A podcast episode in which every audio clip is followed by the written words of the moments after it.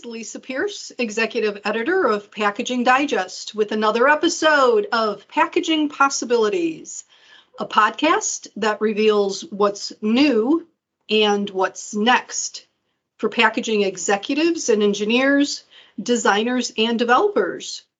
In this episode, I'll be talking with David Gray, CEO of Green Seed. Green Seed is a contract packaging company that serves large and mid sized companies selling consumer packaged goods. Today, we're going to explore contract packaging technology trends. One thing I've learned over the years is to keep an eye on the packaging machinery technologies that contract packagers are buying and using. If ever there was an operation that was critically dependent on a return on investment, it's a contract packaging business. So let's get into it. David, welcome. Thanks for taking the time to talk with us today. Well, thank you for having me, Lisa. It's very nice to be with you and your organization today.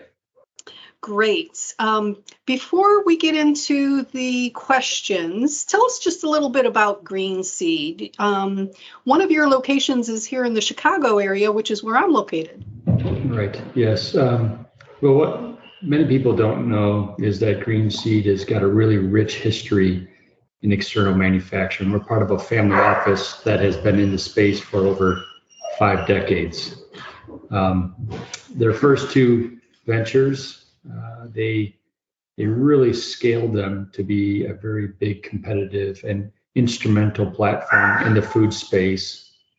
And they exited them, and then Greenseed was part of their idea to create a sustainable long-term investment for their families. And what came to be is the birth of Greenseed, creating an external manufacturer that is dedicated to uh, the CPG space. Um, and our initial entry into food packaging was to really hitch our wagons to the innovation side of food and working with better for you products and helping big brands scale those new innovations and get them into you know the omni-channel strategy Okay, excellent. And uh, external packaging operations, contract packaging operations are so key to especially getting new products launched as quickly as possible um, as the brand owners then decide on whether to bring that uh, that operation in house or not.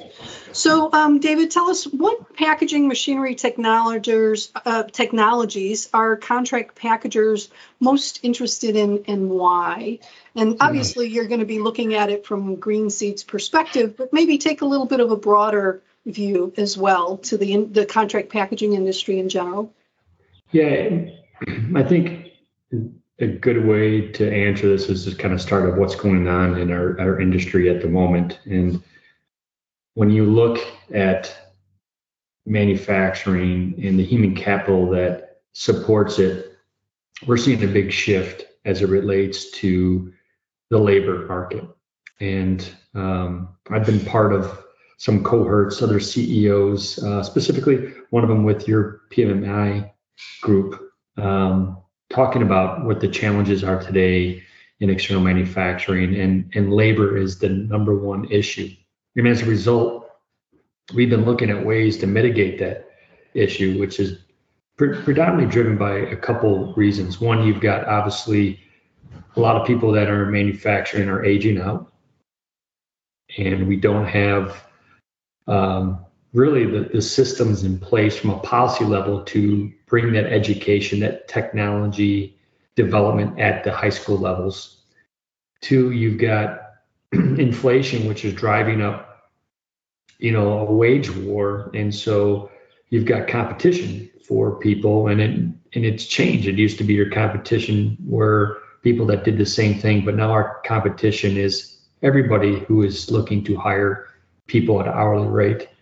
Um, and then the third biggest issue that we're seeing with the, the labor is really in regards again to policy and immigration. This country was birthed on people coming here for a great opportunity and really putting in their sweat muscle to develop it. And, you know, over the last couple of decades, we've really have created more barriers. And unfortunately, a lot of those people that have come here as immigrants have really come here and have supported manufacturing. So as a result, you know, those situations that are upon us and are all wrapped in the, you know, the red bow of labor, you know, the technologies that we're starting to really hone in on are, are robotics and automation.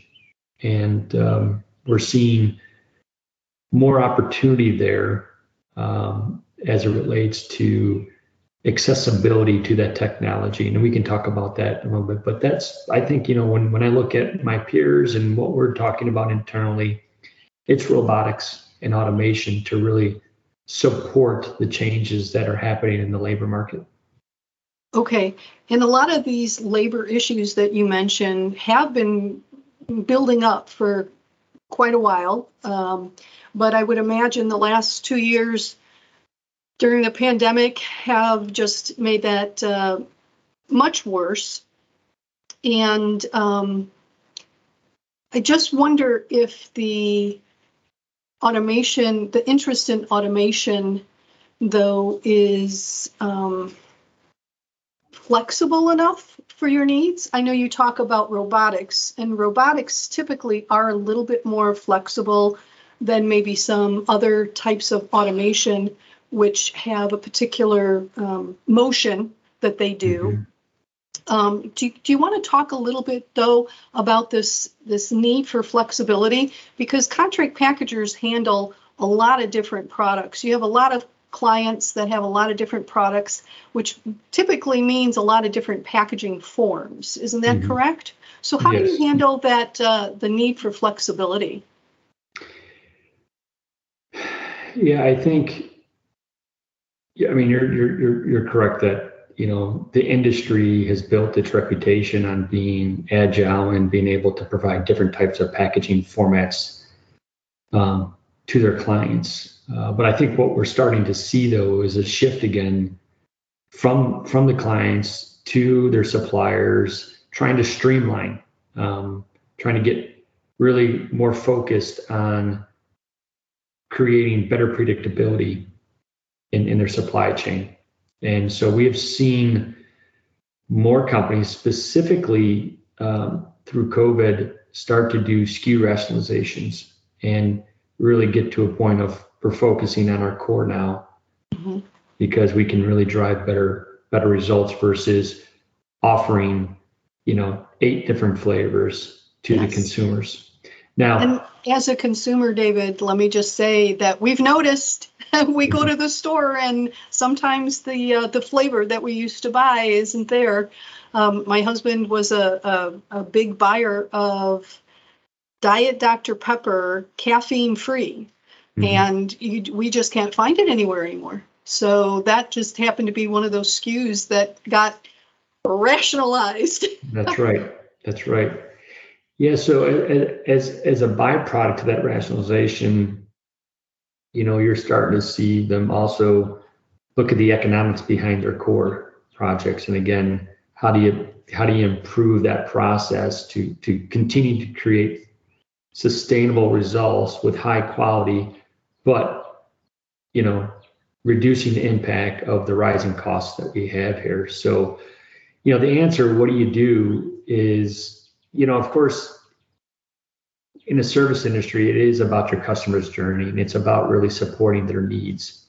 Um, but the best way that like we we do that is through ingenuity, not just agility, but really creating um, an environment where our people are coming together and trying to solve these complex challenges that most you know brands are faced today in today's climate. Um, so it's a combination of again focusing on the repeatable types of solutions. And where there's repeatable solutions, you know, we're starting to look at robotics to put into those places and then shift our people into other more powerful areas that had greater impacts to, to create that ingenuity in place. Um, but I would say I'm I'm concerned about getting back to a consumer environment where you know greater is more and we, we, we constantly provide so many options. Um, we're, we're just not built that way from a manufacturing. We're not. We're certainly not built that way from a logistics. And retail found out that they can't service it. So, you know, I I, I hope that many of the CPGs do a better job of, you know, basically sunsetting SKUs that just aren't getting the return pretty quickly. And I think, you know, a lot of them used to sit those out there a lot longer, try to keep selling them, but they're just really a stress on the supply chain side. Very interesting point. Um, you know, as I've already mentioned, my husband not being able to find the soda pop that he usually buys. Of course, we've switched to something else. And um, personally, I've been thinking over the last couple of years when uh, shopping and seeing fewer variety in the store, uh, fewer product variety in the store. I, I've thought to myself that, you know, as Americans, we really don't need all of that. And shouldn't we be a little bit more conscious of our own consumption and everything? But, you know, um, sometimes the consumer wants what they want. Uh, and I hate to say this, but especially Americans, but I do agree with you, David. I do think that SKU ras- rationalization and focusing on maybe um, the more popular products is really something that it, um, should just be accepted in the industry as this is the way to go.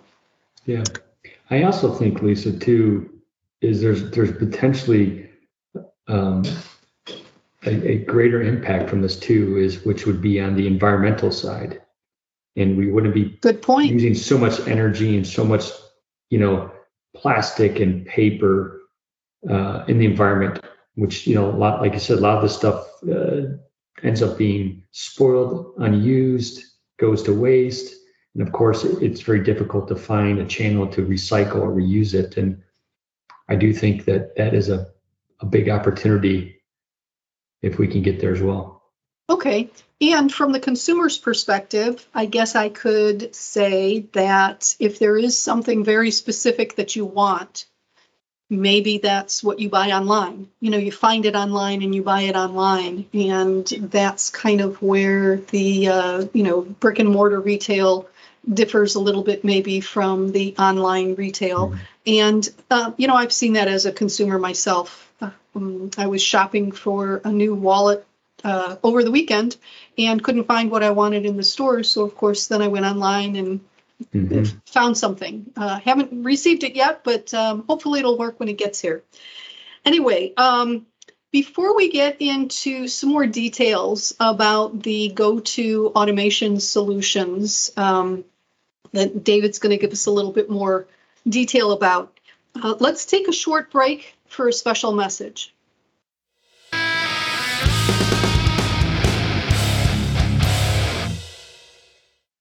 Lisa Pierce here, Executive Editor of Packaging Digest.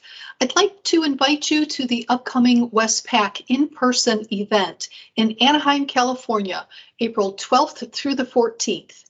Held at the Anaheim Convention Center, WestPack serves the entire packaging community, from design engineers to distribution leaders. The event helps packaging professionals find creative solutions and efficient automation systems. And as an added bonus, registered WestPack attendees automatically get access to exclusive online only sessions going on right now. Don't miss out. Sign up today at westpackshow.com. Now let's get back to our Packaging Possibilities podcast.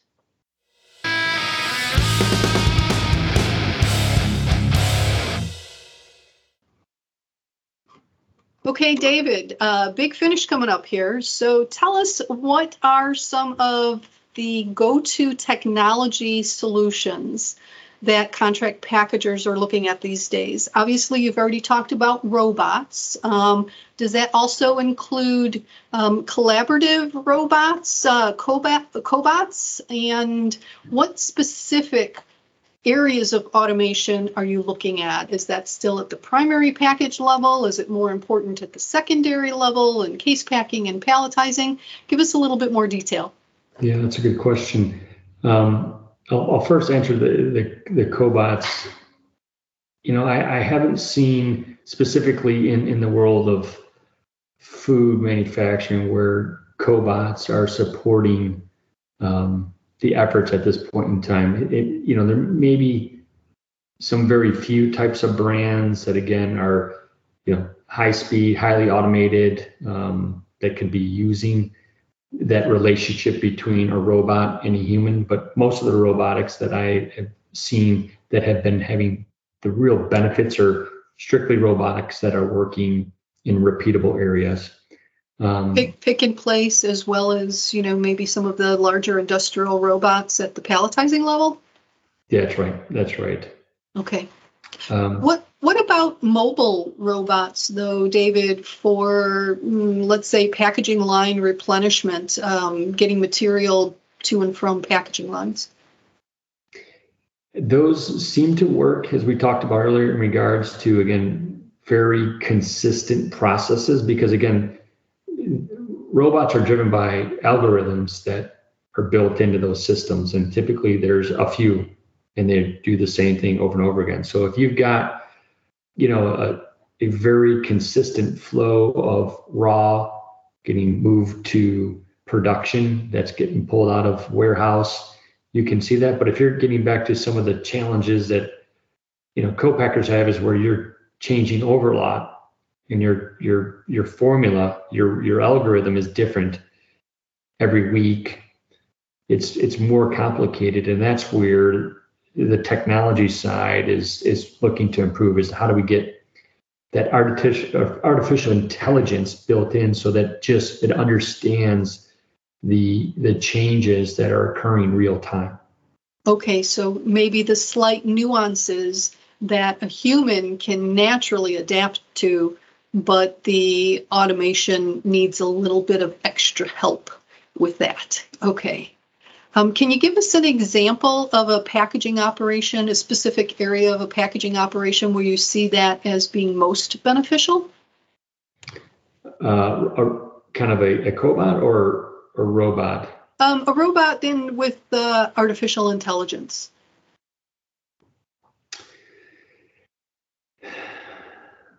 Yeah. Is it more on the secondary packaging side or the primary packaging side? I, think I think where the robots, where AI and robotics really meet is is is that interface between moving raw product from warehouse, packaging materials from warehouse into production areas. Because once you get into the production area, and as we talked earlier, you're going to get into more of a repeatable process um, that it's going to navigate. Because a lot of the a lot of the the packaging formats stay the same. So you may use it's a horizontal form fill seal machine that's making stand-up pouches and and you know one week you may be filling granolas the next week you're filling pastas uh, but the format's the same what changes is the secondary, the the omni-channel. Okay. Where now we're not just servicing just retail, we're servicing club, discount, mass, e-commerce, and each of those channels, um, you know, have their own required secondary, and that's where right. the automation has really, really good automation with, you know, artificial intelligence that can be built quickly to understand that okay as i'm taking these individual units going through the line and you've got you know some sort of automated robot that's picking and packing in there it, it recognizes real time quickly when you've shifted from the granola to the pasta okay and then as a result that's going to move from a well let's say that the granola was an eight count and then the next week, we're moving to a 10 count. And then the downline, the pallet's going to be cased out differently based again on the, the warehouse and the company specs. And so that's where we see, you know, the most opportunity to, to leverage the technology.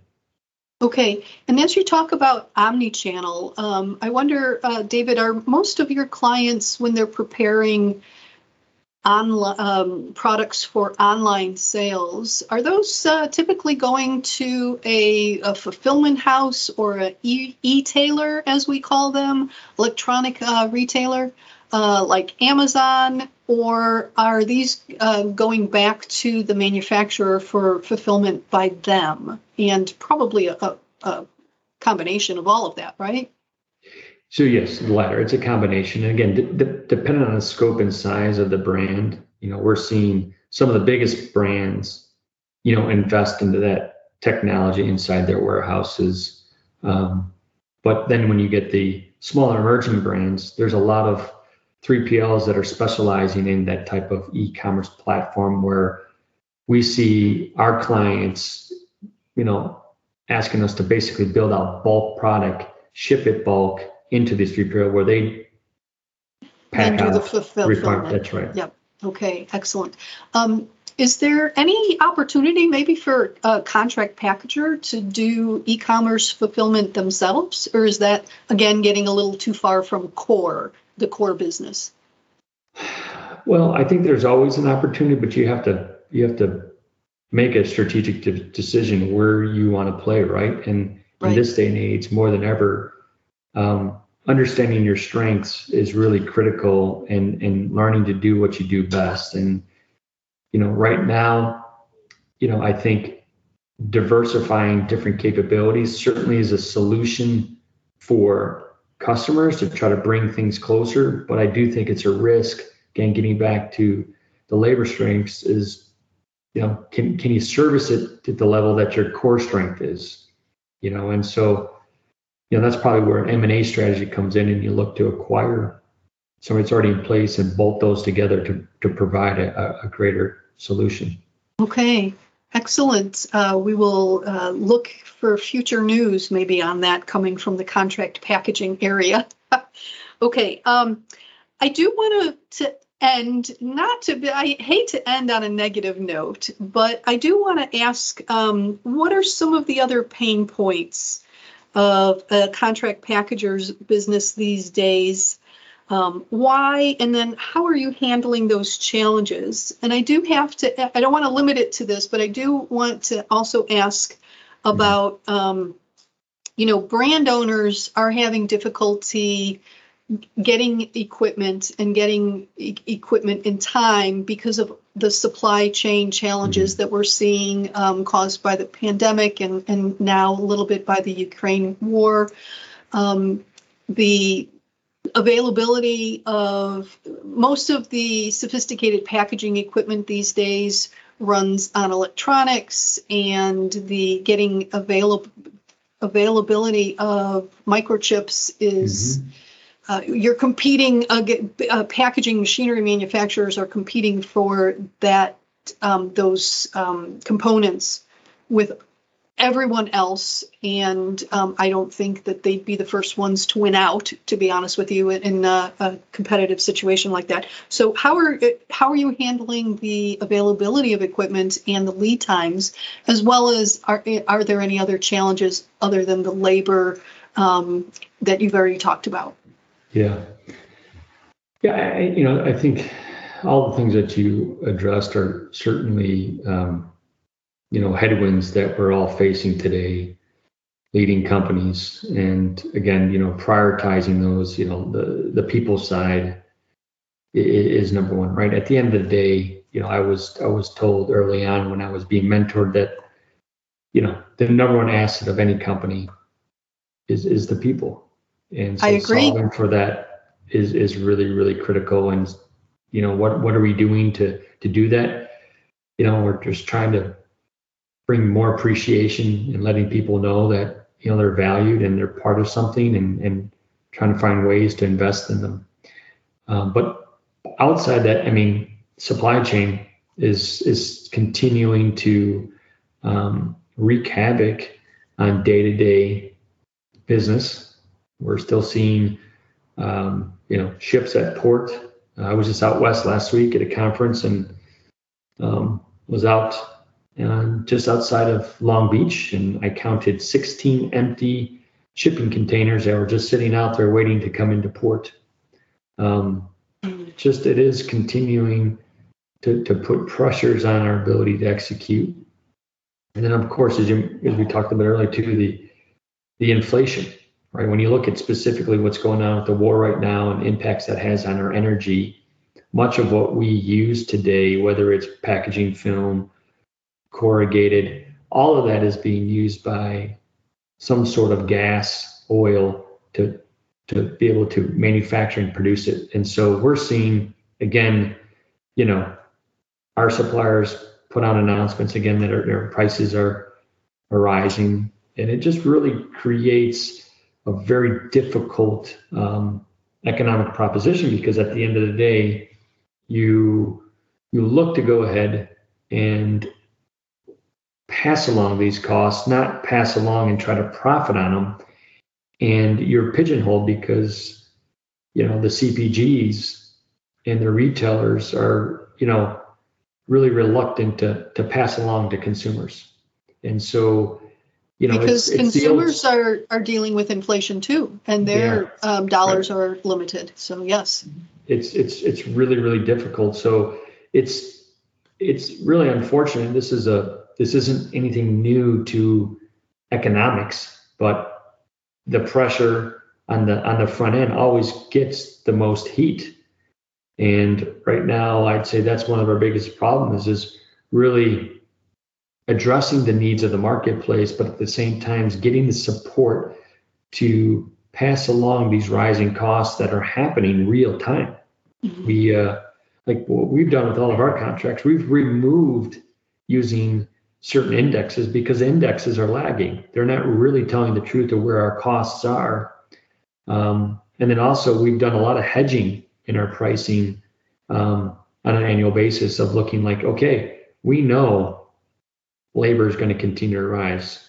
And we also know, which is something that you're not hearing the media talk about, is but there these prices aren't going to go back down. I mean, the, the comment that I mentioned to a group of CEOs a couple of weeks ago is that I can't go back to all our people and thank them for the last two years and say, oh, by the way, we're going to bring you back to your labor rates of 2020 or 19. I mean, it's here to stay. Right. You, you can't re- renew that. So, you know, the challenges are are are probably nothing we have seen probably since, you know, after the Great Depression, where we started to, to scale and industrialize and have those complexities. Um, but I think we're operating today differently than then because we're a global economy now, and we're not just producing at a local regional level. We're also producing for the world. Yes. And it, it, it has a lot of pressure on, unfortunately, society and, and the people that are holding this up? Well, um, maybe some of the things that we had talked about earlier, where um, consumers, Americans are getting a little bit more um, not accepting. I, I, don't know that that's quite the word. Um, well, I'll just use it because I can't think of an, another word. A little bit more accepting of lower consumption these days, yeah. both from and just an availability point of view. Uh, the amount of variety isn't there that, like it used to be, um, as well as the um, sustainability aspect of it. So it's kind of hard for a company, a brand owner, and its uh, contract packaging partners to see any kind of a growth when we seem to be in an area or a time period where there's a little bit of a, uh, a drawback, I guess, from a consumption point of view.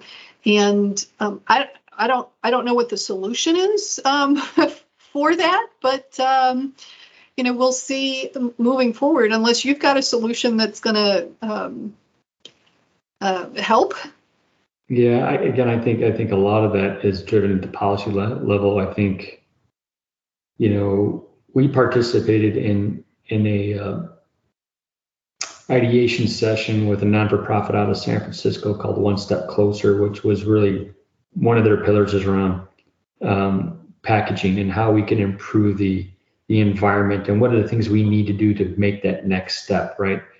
And um, they engaged a bunch of key stakeholders, and we met um, and really just started throwing ideas and narrow those ideas.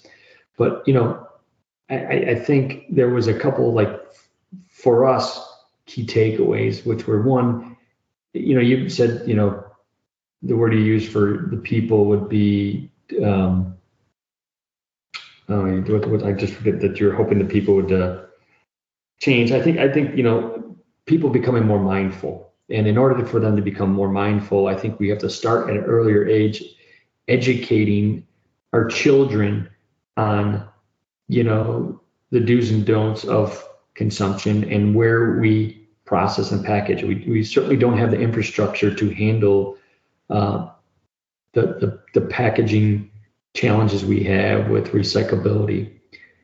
And so that's a, that's another challenge, but also an opportunity that we're trying to solve is how do we get better better structure around that packaging so that we can um, produce packaging that can be recyclable or compostable. But unfortunately, we haven't solved it, and the types of structures that they've got in place today are struggling to run on high-speed assets. They don't conform and stick. So they're they're difficult to be long-term solutions. And on top of that, a lot of them don't have the longer shelf lives. But again, if we can get a society that isn't worried about having something for 18 months, but just worried about today, then maybe we can we can solve with better packaging that is better for environment. But certainly, um, finding the right materials that can be compostable and recyclable, and then where do you take the recyclable? Right now, the biggest thing is we've got this whole moving around how to.